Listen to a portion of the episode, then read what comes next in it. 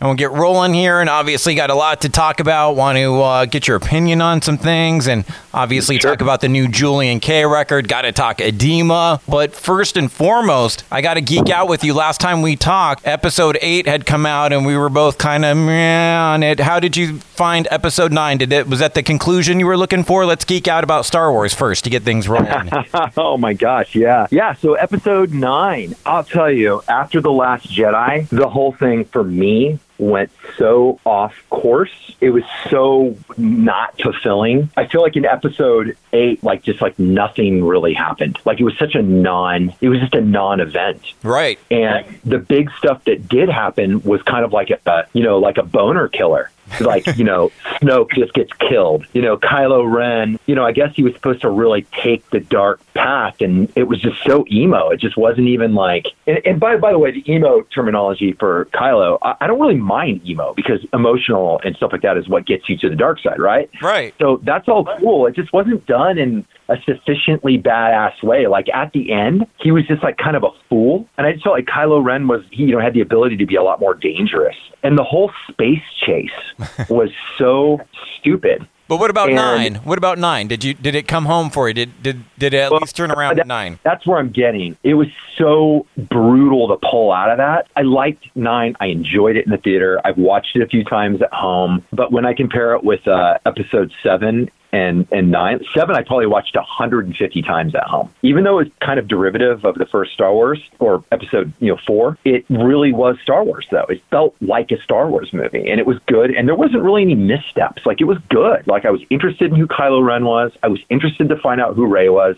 I was interested to find out what Finn, like how Finn would develop. I was interested in um, Poe. Yeah, Poe. I was super interested in Poe, but it's like none of the questions were really answered. Like in the beginning, Kylo, you know, even episode uh, nine, you know, bringing Palpatine back, all this kind of stuff. It's just, man, I really would have liked some suspicion of a greater force out there manipulating everything in seven and eight before nine comes like oh it's palpatine all the time it's been him the whole time so I, I do feel like it was like a major retcon and it was probably not the best um, in that regard. I just kind of felt like Palpatine just came out of nowhere, like even with the scroll, voices from the past or something like that. I don't know exactly what it was. You know, it's like, whoa, surprise! It's Palpatine all the time. And you're just like, okay. You know, as a movie, I thought it was totally good, totally fun. J.J. Abrams doesn't really produce garbage. He's great. I really wish he would have done the whole thing. yeah, that, So that's, whole thing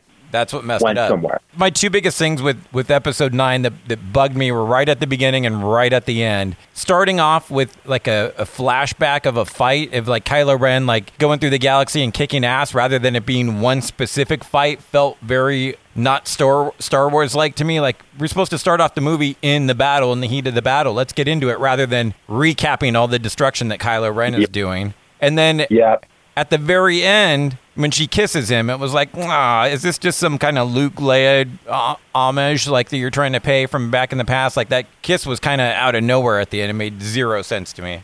I I didn't mind the kiss as much, to be honest with you, because it was like, oh, you know, some some actual romance in Star Wars, or or to some degree, some love, some true love, not just Han and Leia, but you know, like, oh, okay, so the two kind of like anti-heroes and the hero sort of like they they kiss and make up, and then he dies. Okay, I get it. It was okay. That was okay with me. But the one thing that really bothered me was, so did the entire seven, eight, and nine happen over like a year and a half? I mean, really? That was like the that's the whole span of this whole thing. So Kylo's entire arc and Rey's arc, like Rey became the baddest Jedi ever in like a year. I mean, Jesus Christ, it takes longer to become a hairdresser. Absolutely You know? true. Like, wow. And, and, had the, You know? and had the least amount of training. All of her trainers died along the way. I know. I know, and I get it. You kind of have to be like, oh, she's got the Palpatine blood, so she's just like, she's like so badass, like built in. Like Palpatine, Palpatine must have just been so powerful in the Force, you know. And I guess with Baby Yoda, you're just like, oh man, that that race must be so Force sensitive. Even the babies can do Force stuff. But you know, that baby's 50 years old, dude. Yeah. Come on, and he can like.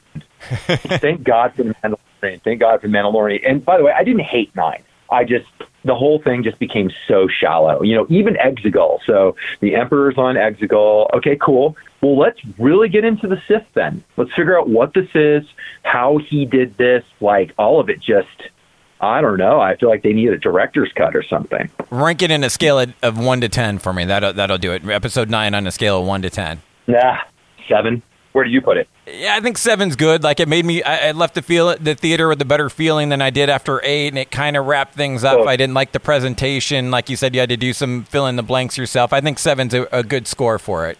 And I agree. The first yeah. one, seven, was the the best of the bunch. One thing I wanted yeah. to make sure that we, we, we we get into that we didn't last time we talked, and we're Inland Empire radio station, not too far away, and I contributed yeah. during the, the pandemic to your to your restaurant. Wanted to talk a little bit about the uh, the, the restaurant game and, and go ahead and brag a little bit about all your different restaurants. And, and I think I bought a, a twenty dollar uh, gift card to Gypsy Den. What what's the food like there? What can I expect? God, thank you so much. Um, yeah, so I'm uh, I'm a local restaurant owner. Um, I've been uh, in Orange County for uh, 15 years, approximately 15 years. We started out with two locations called the Gypsy Den, um, lovingly nicknamed the Den. We have one at the Lab in Costa Mesa. We have one in the Artist Village in Santa Ana. Two awesome locations. Uh, we then branched off and started Lola Gaspar, which is in Santa Ana as well. And we just opened up an incredible, a really popular pizza place called 2145 in Costa Mesa, and that's on uh, 2145 Placentia. Ah. And um, the Gypsy Den is probably the first kind of alt you know, alternative kind of music culture type of thing cafe with vegan and vegetarian healthier options in Orange County. And it's been around, you know, over 20 years. I'm probably closer to 25 years. I bought it 15 years ago and expanded the brand. And we have healthier kind of cafe fare, really cool music, great atmosphere. You're going to get more hipster kind of vibes. And we have two great patios. We have an amazing brunch. Um, we're usually packed out for brunch. And even, even today with social distancing, we're able to take our patios and put tons of space in between all the tables tables, and we have been having packed outdoor areas. So we just spill out onto the promenade in, San, in Santa Ana and in Costa Mesa at the lab. They've allowed us to spill out all through the outdoor areas of the lab. So the inside is empty, but the outside is is is packed. But there's there's a good six to ten feet between every table. We were closed for the better part of three months, which was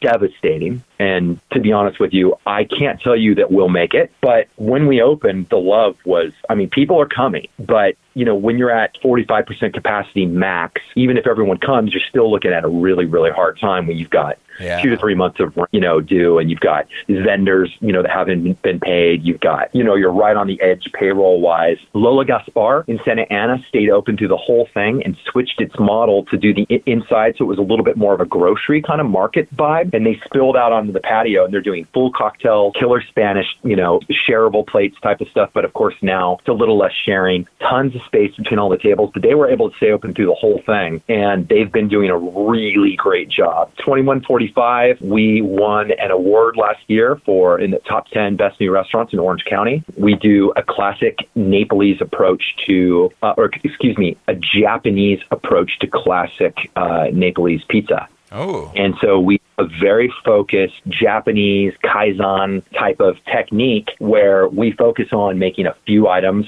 perfectly, amazingly. So what a lot of people don't know is that in Japan, they're winning the awards in Italy. They're they're like number one for pizza. Really? So we went to yeah, yeah, and the pizzerias in Japan in Tokyo are mind blowing.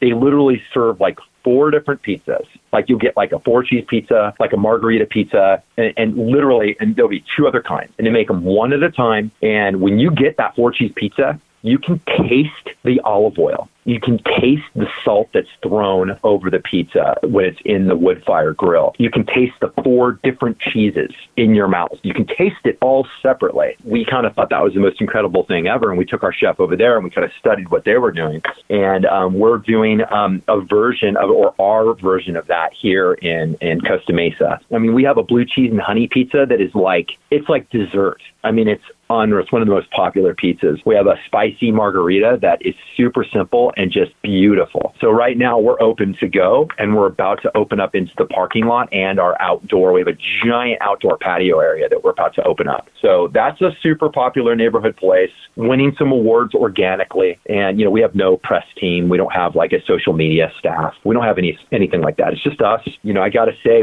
you know, I almost started some GoFundMe pages for for these restaurants because, you know, we do need everyone to show up and support us and come. And that's super, super important to all these local restaurants. But to make up the loss of months of revenue, you know, I really, really feel for my fellow business people, my fellow small business people, because I know people that have been devastated. You look at death as being like the worst thing. And I would say there's other things that are really, really bad, and that's the destruction of everything you, you worked your entire life for. You know, most of these small business people don't like people like me. I mean, there's times when I've made a lot of money and it's been really, really great, but I don't have a million dollars in the bank. You know what I mean? And if right. the money, if these restaurants stop making money, the margins are so small, you know, you can sell really quickly with two or 300 grand in debt and you didn't do anything wrong. Yep. You know, you didn't create COVID 19 in a lab, but I kind of joke a lot. Like, I didn't create COVID 19, but I'm going to pay for it. You know, Yeah. so the government help, all that kind of stuff, it's, it's only a piece, you know, doesn't really cover everything. So, you know, we really do need the community to come out. And I just recommend that everyone really try to support your local restaurants, buy gift cards, come and help them. You know, if they do a GoFundMe, anything like that, help them out because if they don't get that help, they're not going to be there.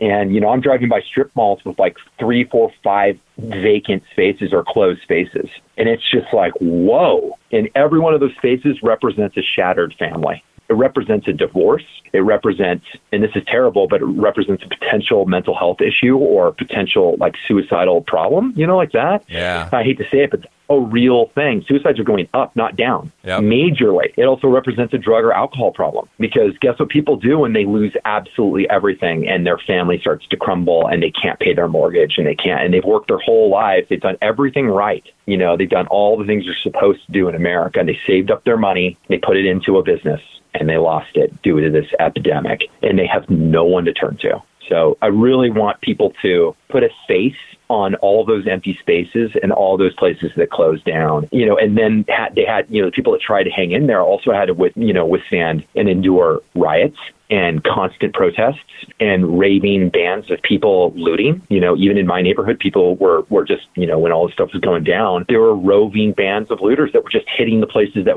that didn't get hit that often. It was almost like just to remind everyone, hey, we're going to get you here too. So, hey, I'm not making a social commentary. I'm saying, guys, there are human beings that own these places. Please put a face on these, uh, you know, these businesses and understand that these aren't evil people. These are the people that are keeping America going. These are the people that all these looters are going to come and look for a job from after they're done tearing things apart. Yeah. Totally cool with peaceful protests, but I'm not cool with tearing people's lives apart. That's not how we build peace. That's not how we find equality. Not at all. That's why I want to make sure we got we got the restaurant plugs in there and, and got the word out about that. And uh, I really appreciate it. Yeah, no, I, I feel it too. My my cousin, I have two cousins that own a food truck that are done now. They're you know folding up shop Oh. after a couple of years of a food truck and just like we're supposed to be at Coachella, made a killing at Coachella food truck every year. All the music festivals done, done once Well, COVID let's, hit. let's a little a quick word about that. The music festivals and, and live shows being done, it's not just a problem for the big rock stars. There are millions of Yeah. people that work that industry, and a lot of these people are are kind of quote unquote under the table. You know, like if you're in a smaller band and you employ five or six people on tour, you know, say my band, you know, honestly, a lot of it's a lot of cash, a lot of you know, but it's you know, it's a living. These are hardworking, 15 hour a day people Yep. you know, because they, they, they are kind of like on the outskirts of society and, and, you know, they're, they're traveling workers, but their work is important and it brings happiness and smiles and joy to millions of people a year. You know, not that there's anything wrong with circus employees, but I mean, this isn't a, a carnival, you know, like the, the negative uh, stigma that goes behind roadies and, and musicians and all that kind of stuff is, is really antiquated. These are people who work like crazy. You know, they are the people, I mean, they're, they're putting in 15, 16, 17 hours a day, you know, for months at a time and trying to make all the money they can then. And then they have to kind of scrounge for work. It's devastation on a high scale. And I just think that, you know, people, we need to crank out love and support Absolutely. And, uh, let's let's get things a little bit happy and, and get into the music and, and sure. talk about uh, Harmonic Disruptor. And I'm kind of curious. Like I'm a guy that played drums as a kid in high school and college, so I know a tiny bit about music, but not a whole lot, and can totally appreciate getting in a garage and jamming with the band and, and banging out tunes. But kind of curious for you with with Julien-K. Is it a little bit of a different situation? You know, as opposed to hey, I think I got a riff for a song. It, it, since it's more keyboard based, is it more about coming up with the sound or the sonic template or the melody or, or a great play on words like harmonic disruptor? Does it start with the lyric first or talk about kind of the, the songwriting process kind of juxtaposed to the, uh, you know, the traditional garage band approach? How, how is that different for Julien-K? That's a super good question and a super uh, interesting uh, question. Funny enough, I'm sitting in a, you know, albeit my garage is, is a high end recording studio, but it was a garage. So I am in a garage studio right now, and we have tons of keyboards and tons of guitars and all sorts of vintage gear. We are highly influenced by gear. We are highly influenced by the sounds it makes. And I would say that it just depends on who's writing the song or who comes up with the song seed regarding, you know, how influential the gear and the sound is. If Amir writes or comes up with the idea, it's going to be influenced from a from a vintage keyboard or some kind of like, you know, some kind of incredible, you know, guitar that that guitar is the only guitar that sounds like that. He comes from this like sonic landscape type of mentality. And if I come up with a vocal idea over whatever he's doing, it becomes a Julien-K song. I personally write a lot more like a singer songwriter. Ideas pop into my head, melody, rhythm, sometimes lyrics a lot of times it'll be influenced by something I hear or see. It could be fashion, it could be a movie, it could be um, some sort of art, it could be another song, it could be old songs.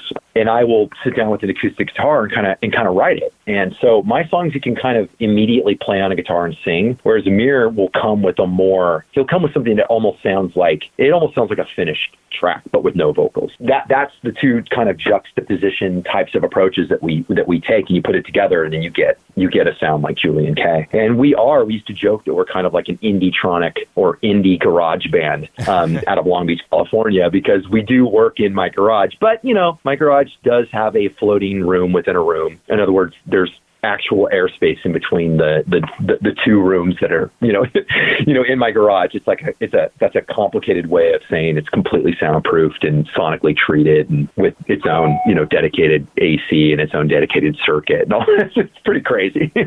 but uh, it used to be a garage. Is it fair to say that Amir is really the MVP of every single Julien-K album? Um, it depends on what you consider an MVP he is extremely important. You know, I would say that you kind of can't do it without either one of us.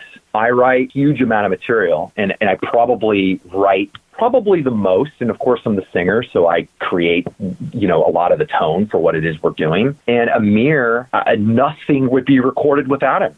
nothing, you know. I mean, so it's it's really tough because you just kind of can't have what we do without the two of us. You know, we and we do what we do with a lot of different people, but it sounds like Julien-K because Amir and I. So I definitely like to give credit because you know to Amir because I think that, that to me I can't I can't do what I do without him but there wouldn't be a Julien-K. There wouldn't be the tone. There wouldn't be, you know, when I say tone, I don't mean uh, the, the, the the tone of the instruments because that's very very much him. But the tone of the music, the direction, the the style, image, the yeah. So that's kind of what what I do. But you know, there's a lot of commingling of responsibilities. You know, I don't even try to do his job, and he doesn't really try to do mine. You know, kind of knows, hey, here's this thing I have. You know, does it does it do anything to you? And if I come up with something, then it's a song. And I come to him and I go, hey, here's a song I wrote. There you go. And then he's oh, if he, if he likes it, then it becomes a song. So it's it's just one of those things. Like I I don't know. It's, it depends on what album. Depends on what you know. California Noir was very very much me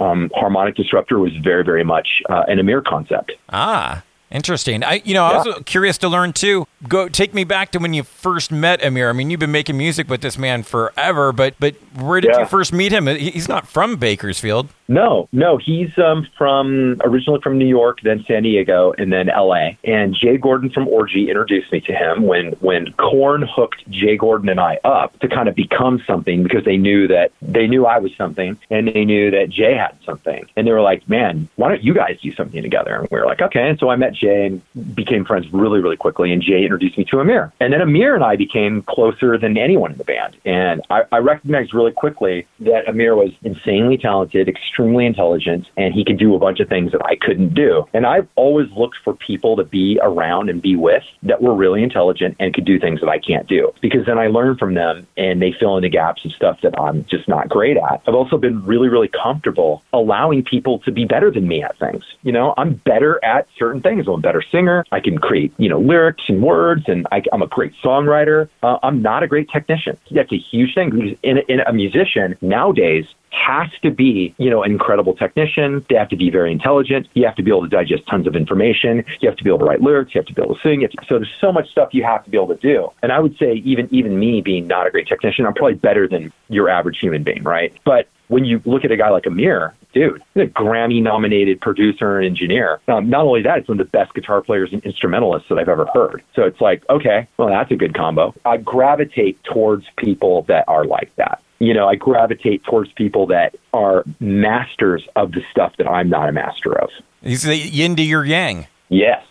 yeah, and I need, and then you have the other side. You have like the Chester Benningtons, where I'm a little bit more. I would never say that I'm a talent at his level because I, I was in awe of Chester. But people that knew us, you know, that was my, you know, my other best friend, you know, people that knew us were like, oh boy, the you know the Toxic Avengers, you know, the two the two evil twins. you know, we were much more similar in our in our approach, our personalities, and the things that we're good at. We're both, you know, good at lyrics. We're both good at singing. We're both good at being personalities. We're both good at like coming up with kind of a vibe and, and direction. And we're both good songwriters. We can play guitar and sing and do all that kind of stuff. So again, Amir really was someone that would enable guys like us to do what we do. So that's how you get Dead by Sunrise as well. Yeah, but see, you're saying Chester was more kind of like you rather than the Amir side of you, you know? Exactly.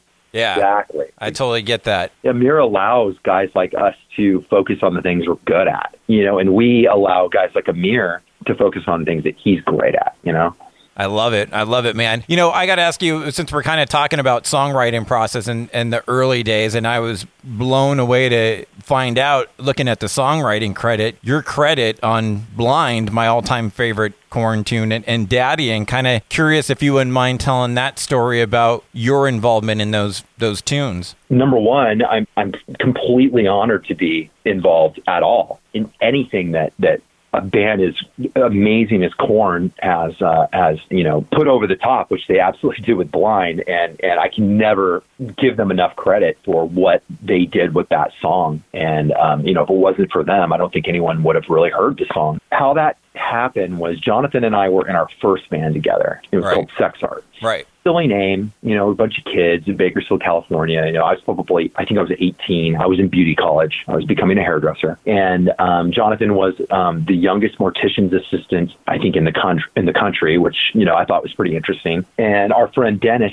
Shin was also in cosmetology school with me. I grew up with him, and we've had a, a huge falling out since then. The guy doesn't like me very much, and I, I think because you know I went on to have a music career, and he kind of he didn't have much of a music career, so that's always been an issue. And Jonathan, of course had a had a great music career as well and still does. So we uh, created Blind. The three of us created Blind in Sex Art and and Daddy. You know, we were playing our version of Blind for you know for a few years, and and Korn um, was called LAPD at the time, and they were a Bakersfield band that moved to LA and got a record deal, all that stuff. And we really looked up to LAPD. They were only a few years older than us, but you know, as far as me and Dennis and John, everyone were concerned, those guys were like the guys that they were the best guitar players. They were the coolest. They they moved to LA and got a deal with Triple X, and we were just like Triple X Records, you know. And we were like, oh man, you know, they're really doing it. They're cool, and they they sounded good. They were just a rad band. They've never not been rad, and even as LAPD, and I think they were called Creep for a while um, when they came down looking for a singer. They heard about John and they heard about Sex Art, and they came and watched us play a show. Afterwards, you know, I, I didn't meet them at that time, um, but I'd heard they were there, and you know, because I thought they were awesome. And they ended up hearing John, and just like anyone that would hear John,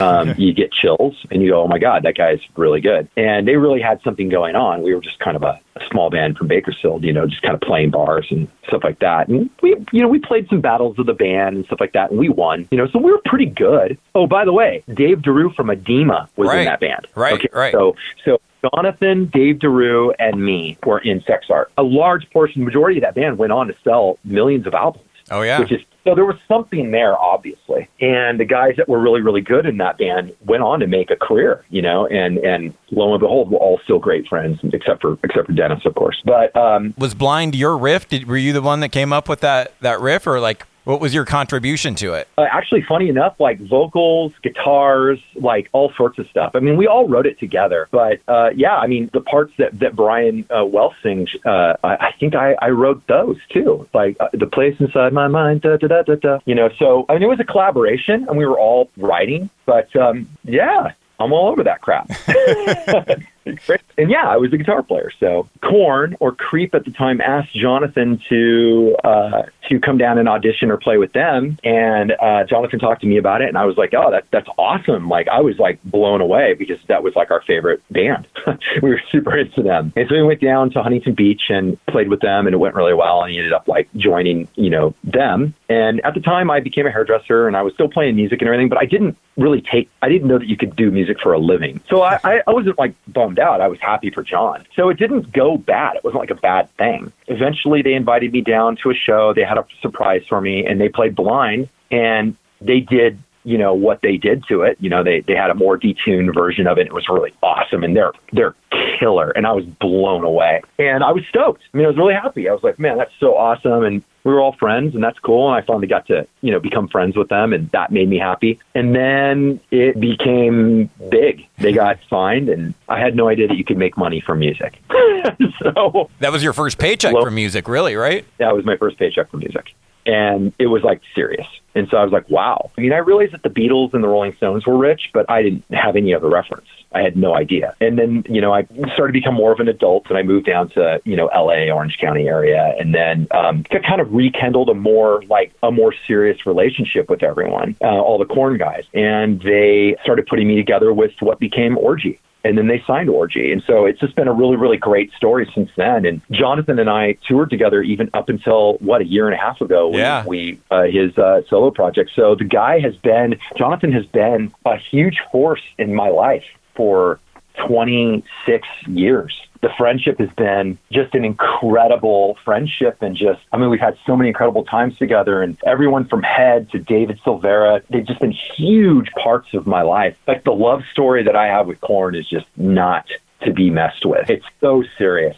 You know, I mean, these guys are incredible people. They have become even more awesome human beings, even up to me checking into rehab a few months ago. The guy that called me the day I went in was head, offered to help me in every single way a guy could help another guy. You know what I mean? Jonathan was, you know, incredibly encouraging, like, dude, you know, stay strong. And he kicked alcohol during family values, you know, years and years ago. And he gave me all that backstory and all that kind of stuff. And I, I really didn't know that he cold turkeyed it on family values. I had no idea because I was partying with Rammstein every night you know, so you really find out when you take a, a massive life change like that, you really find out who the real men are and who the real guys in your life are. So it's not just guys that helped me, gave me a career. They're also guys that are there for me as I'm checking into rehab, like the day that I'm going in. They're the guys that are checking on me. They're they're the guys that that are true true friends. Someday I'm going to tell the story of how rad that group of people are, how rad that band is, and how much love and respect those guys deserve. I mean, I just can't say enough great things for them, and how grateful I am that they play Blind and Daddy. And I went and saw them in San Diego with Alice in Chains. Unbelievable show. Probably one of the best Korn shows I've got to see and hung out with everyone all night. Super awesome. And the next day, I think it was, and I was thank John and, and Ray and, and Brian and, and Brian sent me a text on on the little group chat. And he said, dude, he's like, thank you for writing Blind. It's the best opening song ever. it really like, is. It's just so cute. You know what I mean? It was so sweet. I mean, I'm I'm a significant writer on that track, but I don't really feel like I'm much of anything because without Korn, it wouldn't be anything. No one would care about that song. No one would care about that weird riff that you asked me about. You know what I mean? It's like I honestly feel like whatever I did on that song is not even relevant because look what Korn did. You know what I mean? So I'm really leery about even the credit that I get on it because, you know, yeah, it was written in my band and we we collaborated on that. That's awesome. Me, John, and Dennis wrote that song, but Korn made it awesome. Broke the universe with it. Oh, absolutely. I lost my mind the first time I heard that tune. That's why I had to ask you about it because it really did change the world Yeah. of, of music for me. And great to hear that, you know, as big as a band Korn is, they- still have that family value and, and keeping you inside the family and taking care of you. And also ask you and appreciate all the time. We got to get to some Adema talk too. But last old tune that you were a part of that you had a much bigger hand in and another paycheck too, I imagine. Who was it that said, hey, you know, we should cover Blue Monday? Do you remember that, that initial conversation, how that got started?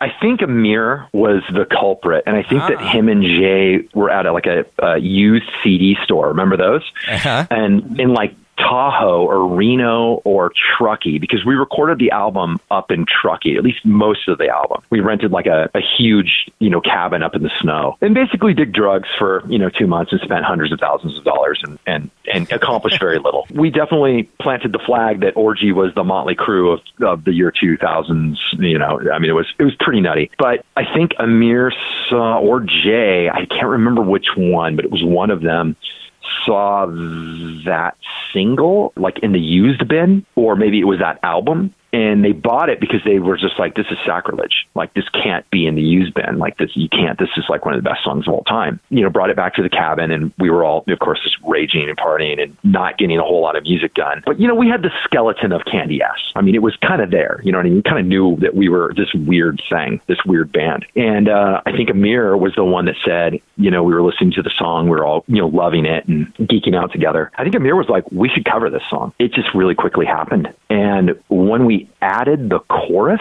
to the song because the song never had a chorus it was a big song but it was like an underground you know dance song Right. we added that chorus, it became like, whoa. And honestly, in some ways, it probably helped Orgy. May have helped us figure out, you know, what exactly we were doing with our guitar tone and, and our choruses and stuff like that. And I think that we just felt like if we were going to do the song, we couldn't just rip the song off. We had to completely reimagine what the song was. And I've heard a lot of different covers of that song, and nothing had the impact of what we did, you know. And I hear I hear a lot of covers, and a lot of times they sound just like the song that the you know, or a little bit better recording of the song with a different with a you know slightly different singer. Right. What we did was, I mean, we ripped it to shreds and redid the whole thing and added a part that didn't exist before. I honestly think that that probably helped Orgy get some direction, you know. And at the time, Limp Bizkit, you know, broke on a cover, Marilyn Manson broke on a cover. I think that a lot of these bands used a cover to kind of, you know, get their footing. And for, I think it was no different for us. And thank God, you know, Stitches worked and, you know, Fic- Fiction worked and we had other, you know, hit songs and all that kind of stuff. But I think that Blue Monday really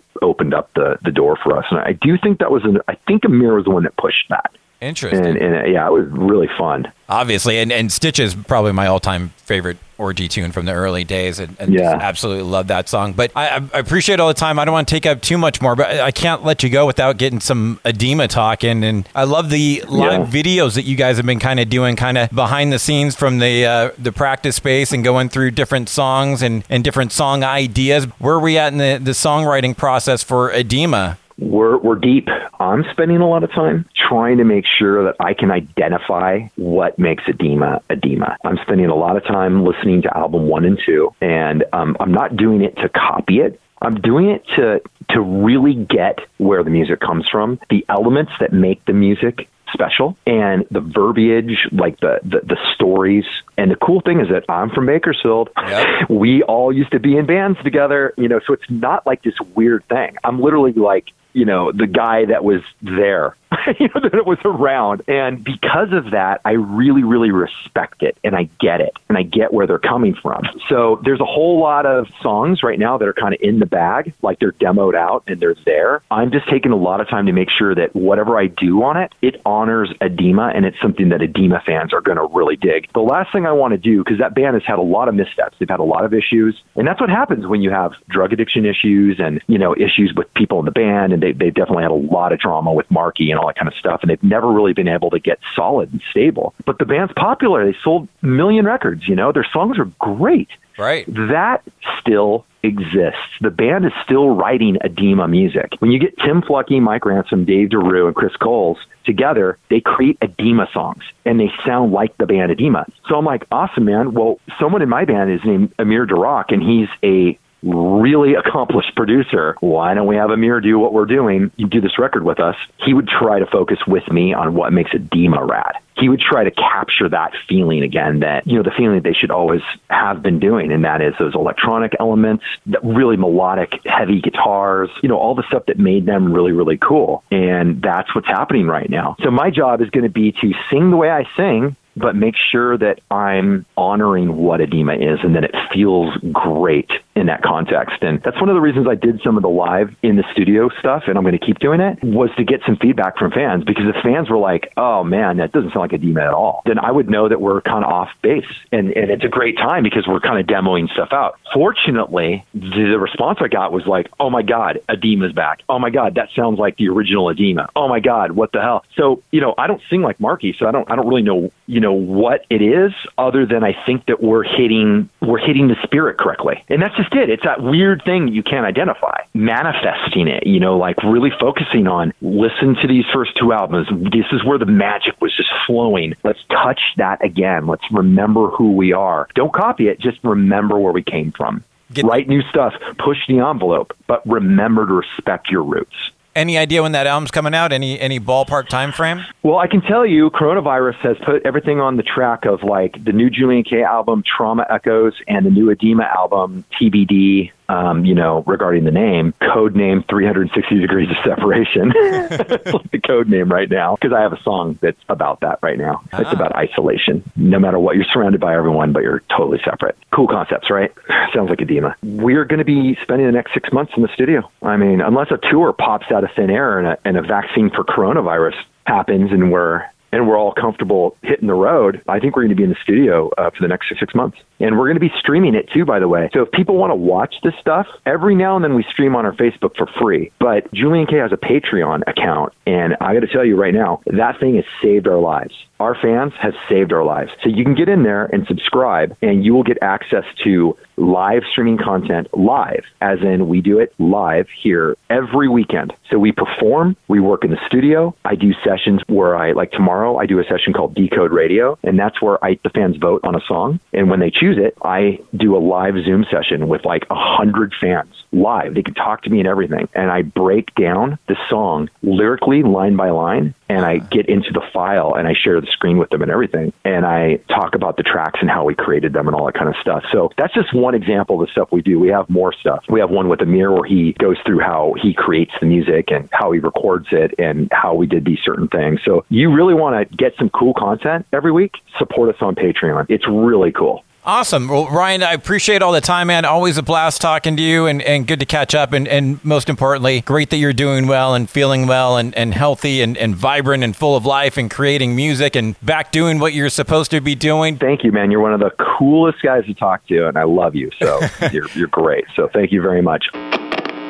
Dude, you rock. Thanks for checking out the entire podcast. Now, do me a favor and subscribe to it. Radioactive Mike Z, available on all the major platforms. And while you're at it, follow me on Instagram at MikeZ967 and I'll follow you back, bro. Most importantly, don't miss the show, Wired in the Empire, every Saturday night, 11 p.m. to 1 a.m. on 96.7 KCAL Rocks.